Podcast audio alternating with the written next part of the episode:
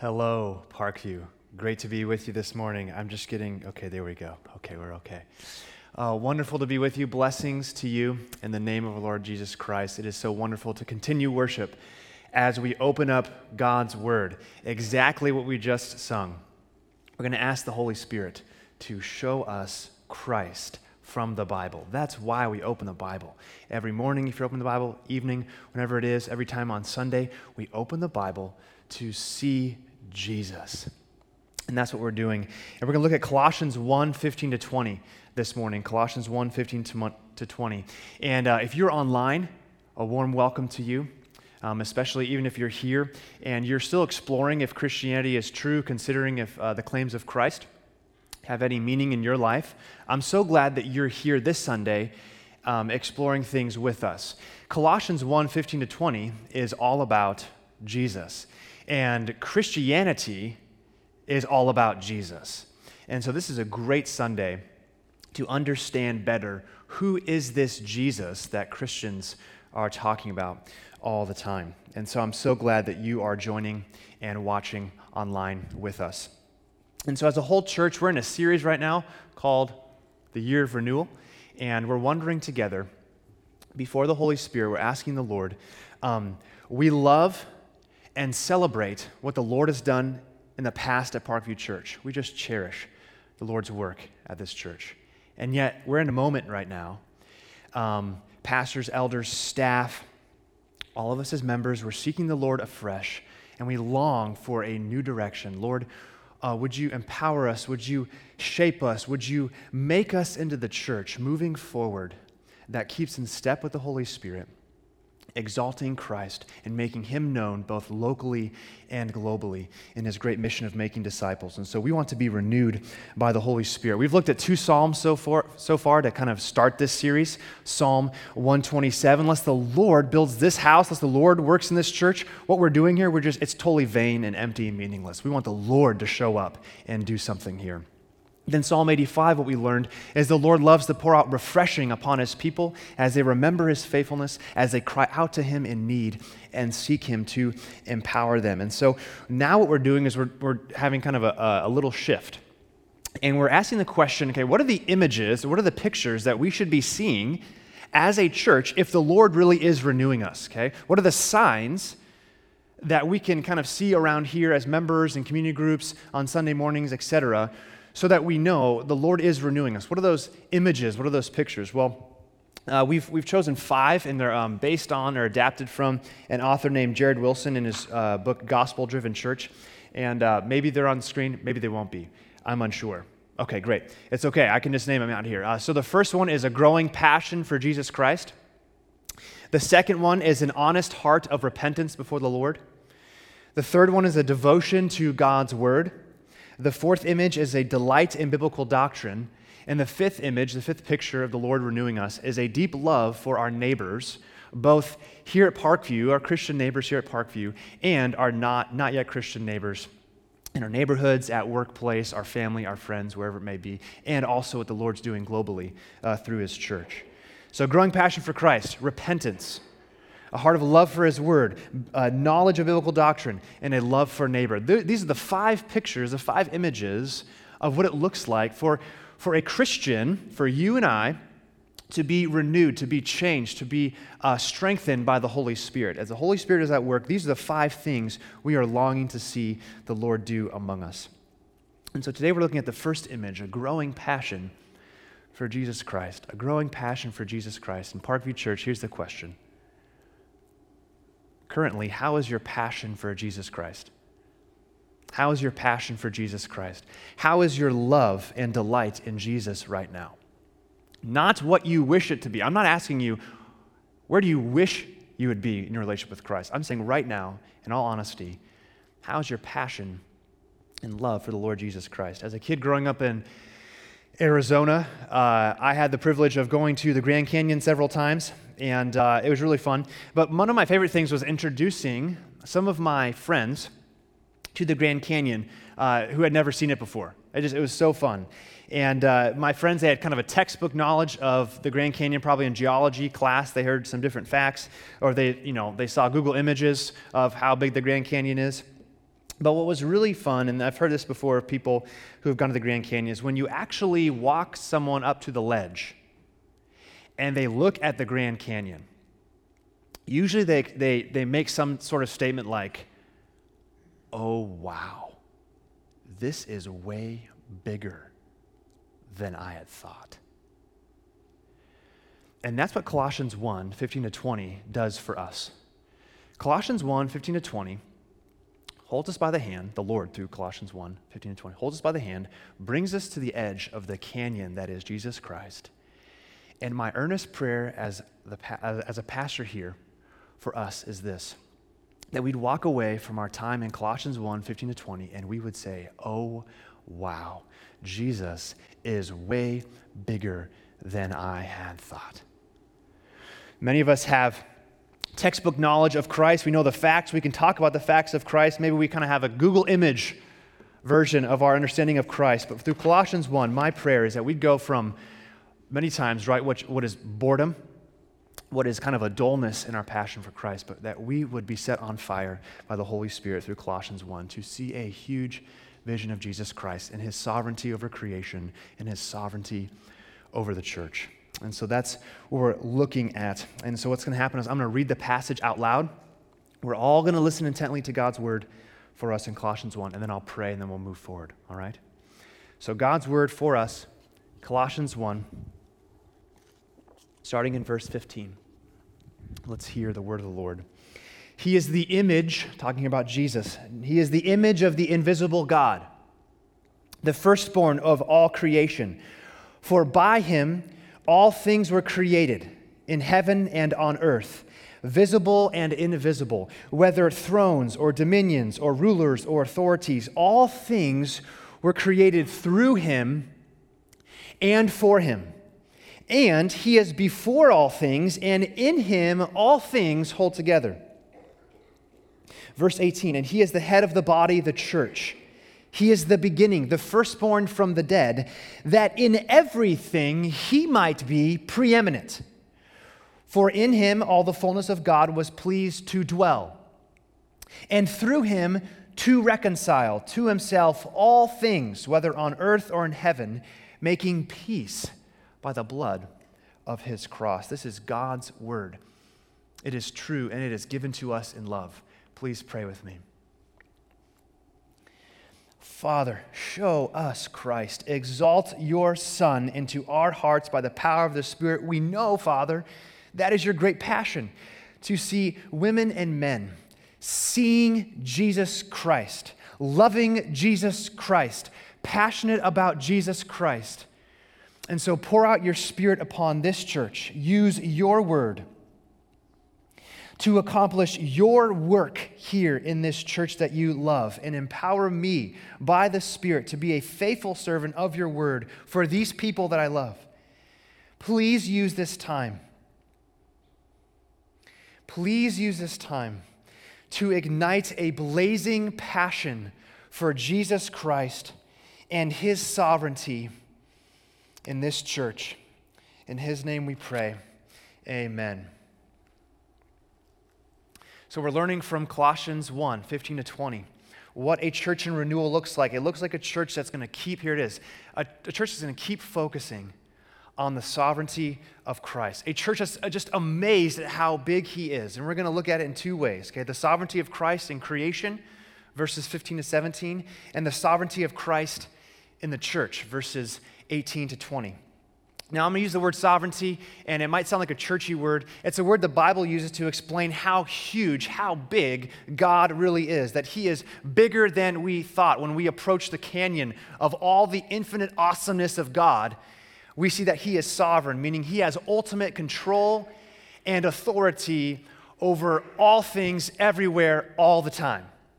That's what we mean by sovereignty. So, as I use that word, God's huge, big control over all things all the time, everywhere. So, first, let's look at the sovereignty of Christ over creation, verses 15 to 17. Would you please look down with me at verse 15, where Paul explains his first point? He, Jesus, is the image of the invisible God, the firstborn of all creation. The image of the invisible God, meaning Jesus reveals what God is like. Jesus in the Gospels, actually, in John 14, even in John 1, uh, he says, If you've seen me, you have seen the Father. And this means, according to verse 15, if he's the image of the invisible God, the perfect representation of what God is like, he is the firstborn of all creation. That's a little bit different language for us. We don't talk about um, someone's the firstborn. I guess someone's the firstborn in a family. But it doesn't mean that Jesus was at some point born in eternity past, that he was all of a sudden created. Poof, there Jesus was not, and then all of a sudden, poof, there he was. No. It, firstborn is a language actually uh, talking about kingship sovereignty over creation. Paul here is actually referencing Psalm 89. In Psalm 89, it talks about how God's coming future king is going to rule over his creation in sovereign power and love. God says this in Psalm 89, verse 27, about the coming king I will make my king the firstborn, the firstborn. And then it helps us understand what it means. It says, the highest of the kings of the earth. Psalm 89 I will make my king the firstborn, meaning the highest of the kings of the earth. So, right off the bat, here, Paul, using Psalm 89, a category from Psalm 89, is trying to show that Jesus is the firstborn of creation. He is king over creation, he is sovereign. He is the one who rules all things in creation. then Paul then is going to prove Christ's sovereignty in the next two verses. In verse 16, we're going to see how Christ is sovereign because he starts all things. And then verse 17, he's sovereign because he sustains all things. Look at verse 16. For by him all things, all things were created, started founded in heaven and on earth, visible and invisible, whether thrones or dominions or rulers or authorities here and elsewhere in Paul's New Testament letters. These mean spiritual forces primarily, but also can include earthly rulers and authorities. It says Jesus created all these things and they were created through him. Look at this last phrase. They were created through Jesus and for him. For him. So, just like any founder of an institution or company, Jesus, the one who begins creation, has the authority to determine the purpose of creation. All things are for him. And that's what Jesus says. Jesus says to us from Colossians 1 that creation exists for him, for his purposes, because he is sovereign. All things created for Jesus. Now, real quick, next time you're driving in your car on Monday going to work or just before, maybe it's like 8:57 before the Zoom clicks on because most of us now all of our meetings are on Zoom. What if you just paused for a moment? For a minute and 13 seconds. And you just had this moment where you realized as you're driving to work or before the Zoom call, my job exists for Jesus Christ. I wonder how that would change the way that we engage our nine to five work week.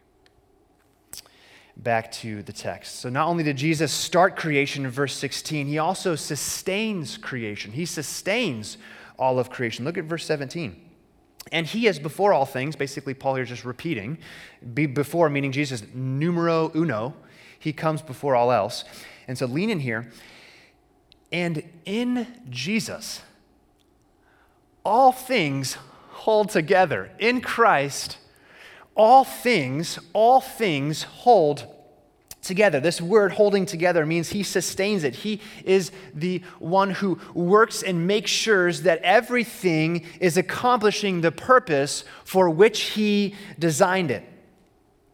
Now let's reflect together what we're seeing about Jesus so far from Colossians 1 15 to 17. Verse 15, he's sovereign, he's firstborn, ruler, king over creation. And that's demonstrated because he started all things, verse 16, and he sustains all things, verse 17. And do you know, Parkview, what all things means? It means all things. It means all things. It means that Jesus is right now, right now, sustaining all things in your life. Your marriage things, your singleness things, your money things, your sexuality things, your nine to five work things, your exhausted student things, your regrets and shame things, your depression and anxiety things. I'm not sure what particular things are troubling you this morning. But according to Colossians 1 15 to 17, there is a ruling sovereign creator over the entire universe who knows your things, and according to verse 17, is holding those things together in the grip of his almighty power. Parkview could not, you could not be more safe and secure in the sovereign care and power of Jesus Christ. He has started all things, and He holds together all things. Parkview, we want to become a church that just has a huge vision of Jesus Christ, a massive passion that the thing that excites us most in the morning when we make up, wake up is Jesus.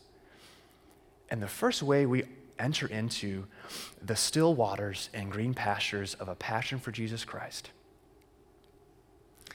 is by recognizing that all the things are being held together for Jesus, and all those things exist in your life to somehow put the spotlight upon the greatness and majesty of Jesus. Wow, just amazing.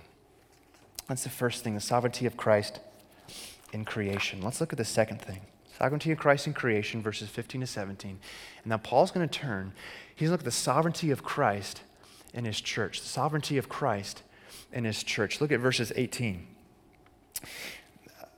And he, Christ, is the head of the body, the church. Paul uses unique language here, but, but if we slow down, we'll, we'll make sense of it.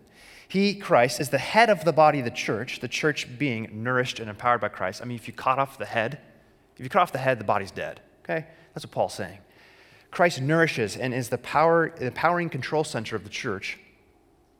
In verse 18, Christ is the beginning the firstborn of the dead. Elsewhere, what Paul's saying here, elsewhere in the New Testament letters from Paul, especially 1 Corinthians 15, we're in 1 Corinthians, right? We've kind of paused, but we've been in 1 Corinthians. When you go to 1 Corinthians 15, you'll see Paul used the phrase that Christ is the firstfruits from the dead. That's what Paul's meaning here. Jesus is the, in his resurrection, he is a snapshot of a coming harvest of our own physical resurrection bodies. What happened to Jesus, if we are connected to him as the head, will also happen to us, raised from death to new bodily life, okay? But what Paul's saying here is that the beginning is the beginning of the new humanity. Jesus is the beginning of a new group of people, a church, a new humanity that have been raised currently in new spiritual life in Christ as we await a future time where we are raised with physical resurrection bodies in the future. And so, as the church, we are resourced by Christ, our head, to show the world that Jesus is beginning something new, that God has entered into human history to begin something new, the beginning of a new humanity, a new way to be human with Jesus as the leader, with Jesus as the one who gets to call the shots and how we live our human lives, with Jesus, the one infusing our lives with the dignity and sanity of how we were created to live as humans. And here we are living in a secular culture and many sociologists and social commentators are saying that we are decreasing rapidly in our ability as, as a human community to experience meaning and fullness in our lives in the Western contemporary culture. And yet, here we have Jesus as the head of his church, infusing his church as a new humanity, a new way to be human, to have meaning and dignity in the Lord Jesus. But look at this, though. This is where it's all heading at the very ending of verse 18. So that Christ, the beginning of new humanity, the head of the church, so that in all things he might be preeminent. Preeminent meaning first place, highest rank, sovereign. So Christ would be sovereign in the church. So if Jesus had a to do list on his phone or a Google Task or whatever thing that you use, okay, maybe a little notepad beside your bed, and you wake up in the morning, if Jesus woke up in the morning and he looked at his Google Task list or whatever it is, the first agenda item on his list every day for eternity is to gain preeminence, to have preeminence in all things, in every aspect of church life. That, that's quite an agenda. That's quite an agenda for the Lord Jesus. But notice how Jesus accomplishes this great task of being preeminent, of being sovereign. He does it through verse 9 For in him the fullness of God was pleased to dwell. You see the to dwell? Verse 19, it says that he dwells. And then verse 20, through him to reconcile, to reconcile to himself all things, whether on earth or in heaven get this, making peace, making peace by the blood of his cross. Jesus reigns victorious as sovereign king by dwelling with us in the incarnation where God became human, but then ultimately, not just dwelling with us, but dying for us in crucifixion, God reconciling humans. That is how Christ, that is the pathway, the means by which Jesus is preeminent in his church. That is how Jesus creates a new humanity of people coming together who were once in the chaos and darkness of sin and rebellion and have now been transferred into the kingdom, according to verse 13 and 14 of Colossians 1, into the kingdom of the beloved Son, where they have the forgiveness of their sins and new life in Jesus Christ. Notice again in verse 18 the purpose of all of this, the purpose of Jesus' amazing work in coming, verse 19, in incarnation, dwelling to dwell, and then verse 20, in reconciliation, making peace. All of it is so that Christ is the head, preeminent place of a church, of a church, meaning this. Okay, this is, this is, this is what it means. Christ, the head, of the church, as sovereign over the church, is that this Jesus has an advertisement company. Uh, Jesus has an advertisement company, and it's called the local church. He has a billboard people by which he displays to the world what it looks like when Jesus takes over control of a human existence and infuses into that human person and in that human environment, in that community, his love and, verse 20, his peace. That is what Christ is doing in the church. He is gathering sinful men and women, cleansing them of their sin, putting them together in a family called the church, which is his body, which is an advertisement, a display to the people of Jesus' rule, of what it looks like when he is in control, of what it looks like that Jesus is sovereign. Jesus begins in his church right now what one day he will spread and in a good infection over all creation, that he is sovereign Lord and in him is fullness of peace with God. That is why the church exists to display the preeminence the sovereignty, the greatness of Jesus Christ. And this, friends, is crucial for us right now. It is crucial for us right now because we have all seen on the news reports of the chaos at the Capitol building. And yet, what struck me was seeing signs as people are a part of this chaos and disorder, people holding signs that say Jesus saves, in the hands of people causing the chaos and disorder. Which is a direct contrast to the Jesus we actually see in Colossians 1. And is contrary to the church that is led by the sovereign Christ. In Colossians 1, what do we actually see about what Jesus is like? It says that he is the sovereign the ruler over a new humanity. But this new humanity is a people created in peace through a cross. And when a church submits in dependence to this head, this Jesus, they advertise to a watching world what Jesus is like.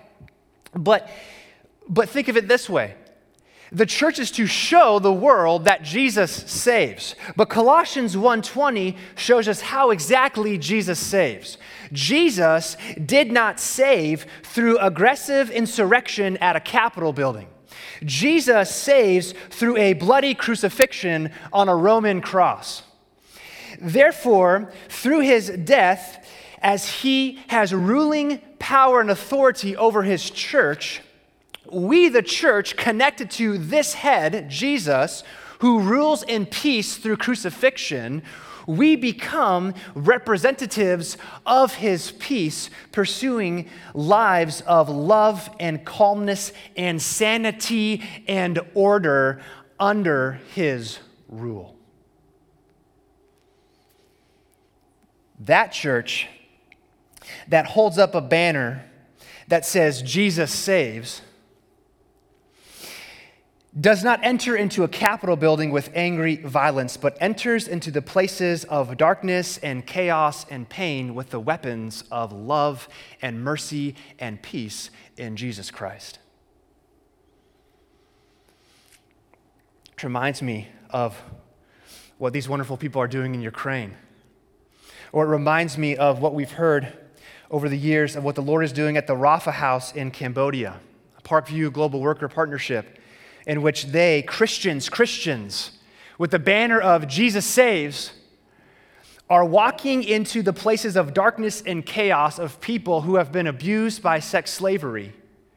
And they are bringing the healing presence and peace and peace of Jesus Christ. And Christians do these type of things because they actually are connected to the true head of what the Bible declares, a head, Jesus Christ, who brings peace through a cross, through loving self sacrifice. That is what it looks like, brothers and sisters, when Christians are part of a new humanity under Jesus and we hold up the banner Jesus saves.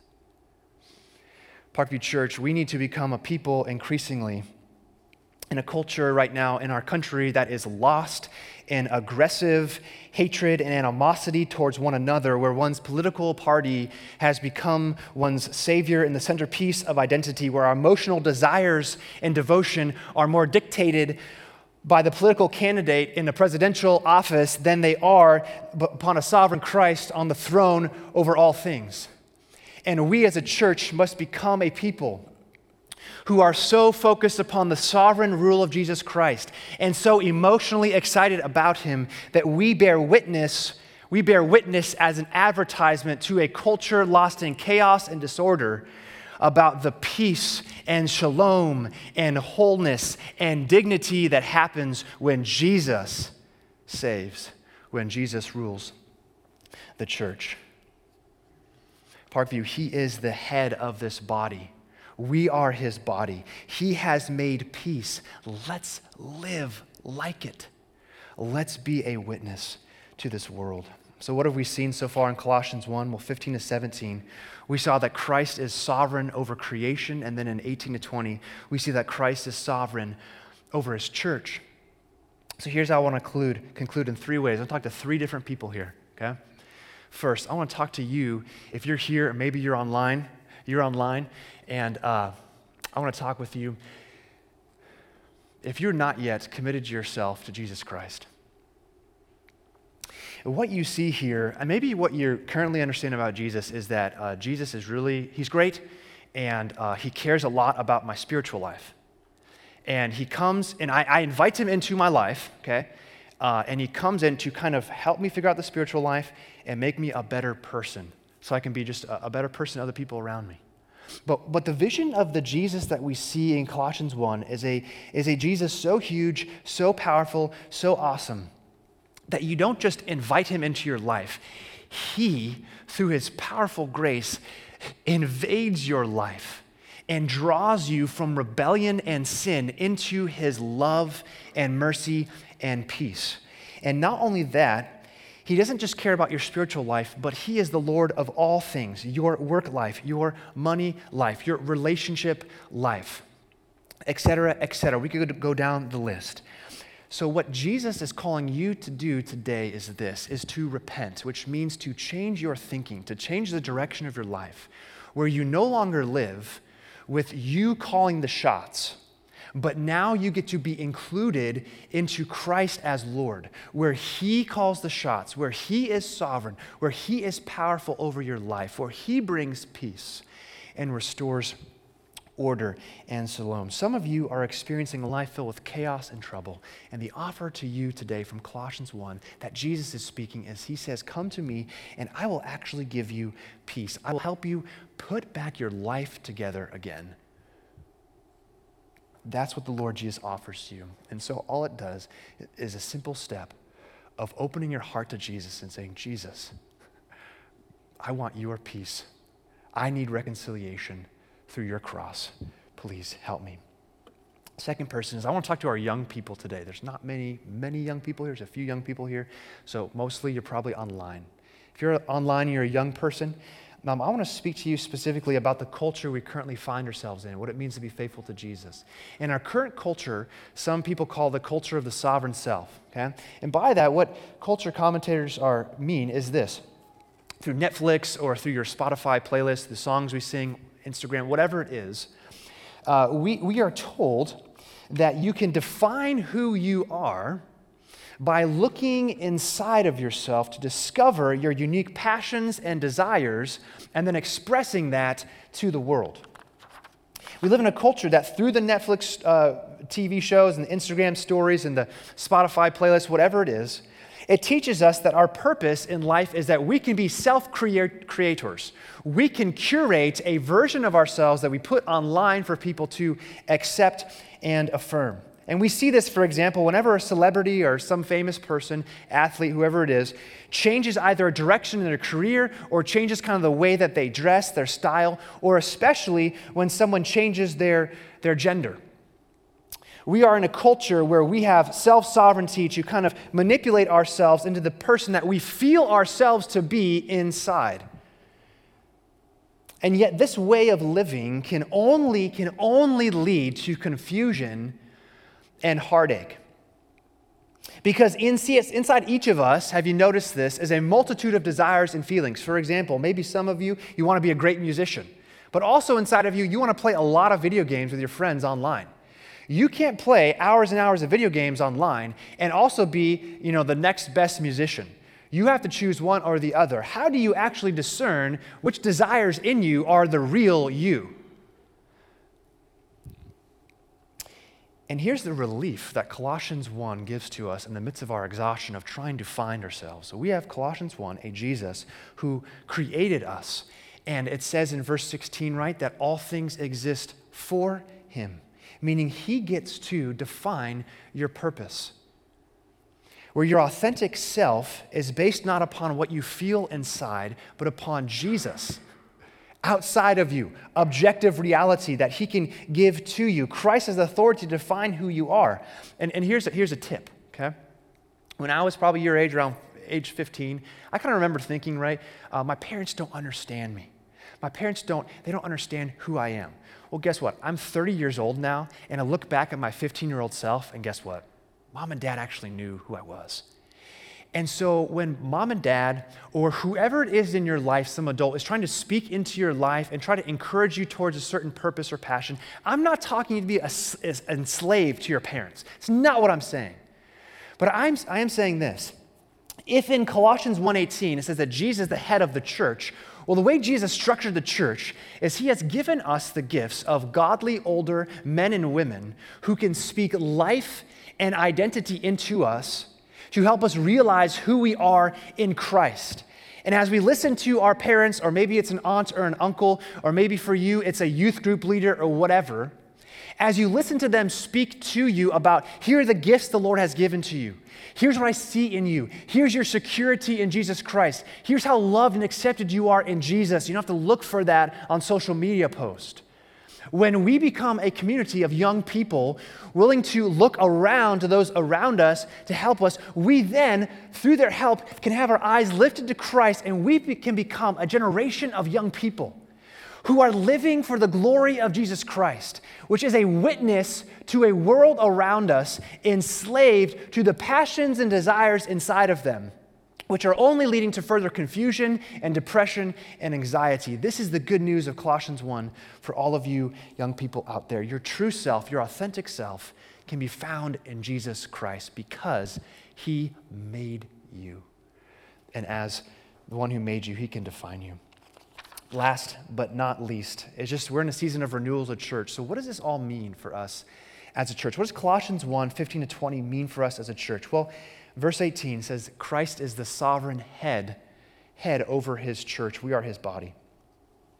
Um, addicts, people with addictions, they have a constant propensity to fixate on one thing that they desperately need for survival. Paul here shows us what it means to become addicted to Jesus Christ. I mean, I don't, I don't think I have to really point out the obvious, but look in the verse, the six verses that we just studied. Verse 15, what does it say? He is the image of the invisible God. Verse 16, by him all things created. Verse 17, he is before all things. In him all things hold together. Verse 18, he is the head of the body. He is preeminent. Verse 19, in him God was pleased to dwell. Verse 20, through him to reconcile all things through cross. What do we see here? Paul is just showing us what normal, healthy Christianity is. And he can't even get through a verse without talking about Jesus Christ, without focusing on Jesus Christ. And so think about what that means for us in our personal lives. If Christ is the head of this body, if Christ is sovereign over us and created all things and all things hold together in him in our personal lives, what would it look like to create space, unhurried, slow space, to digest the Bible? Because in the Bible, we understand that's where we meet this amazing Christ. Personal lives. You know, Netflix and Twitter, they're super fun, but I think when we're all on our deathbed, I'm assuming none of us are going to regret that we didn't watch more Netflix or that we didn't do more Twitter posts or whatever.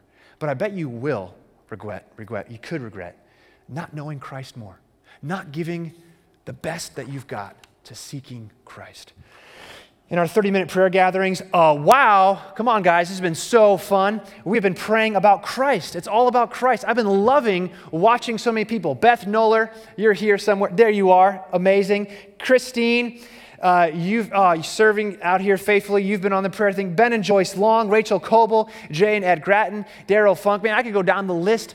These people are just inspired me as a pastor whose prayer life just struggles to just go all out for Christ and we're praying about Jesus. I just love it. So, whatever you're doing, just keep doing it. We're all learning from you. We just love you guys. As a staff and elders, what could it be? As we plan and strategize for the future of Parkview Church to make sure that as we gather together in our meetings, that we create space in our agenda just to get to know Christ more and that we create a plan moving forward that's all about people growing in Christ, people coming to know Christ. It's all about Christ and how we plan our community groups how can we create space in our community groups just to talk about what we're learning about Christ, one on one relationships over coffee, in our search for new leadership roles at a church? How can we make sure that we're looking for people with the character of Christ, that are following the purposes of Christ? Christ, Christ, Christ, a church all about the sovereign Christ. The band's going to come up and we're going to be singing, and this is what we're going to be singing Oh, Christ be magnified. Let his praise arise. Christ be magnified on the altar of our life. That's exactly it. That's Colossians 1 15 to 20. Let's pray. Father, we're so thankful for Christ, our head, who nourishes us and who strengthens us and who empowers us to live for him all things created by him and for him. He is before all things. In him, all things hold together. You're sustaining us right now, Jesus. And as the head, you're nourishing us and empowering us. And, and you've done that through coming to dwell with us and then reconciling us to yourself by making peace. And you've done this so that you can create a church here at Parkview where people are displaying what it looks like when Jesus is in control, when Jesus is sovereign. That Christ is magnified through us, men and women coming together to show off, to point to the greatness of Christ. Lord, help us become a church that's all about Christ. Amen.